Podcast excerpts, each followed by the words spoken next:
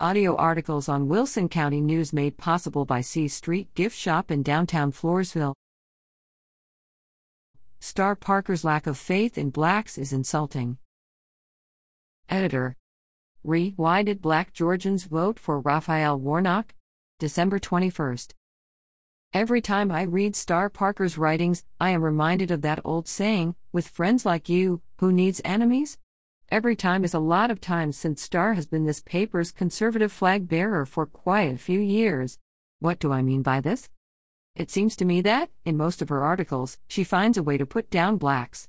It seems to me that she believes that she, and she alone, knows what is good for blacks and or how they should believe and how they should act. She acts as if, because she is black, that makes her an authority on what they should believe or do.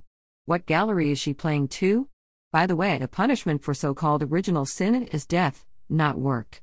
Maybe in her world, work equates to death? In mine, work is a healthy contribution toward a good life. Now here she is insinuating that Georgia blacks don't know what they are doing. What an insult! As always, she comes up with these metrics and authorities. Who can't come up with an authority to prove almost anything you want?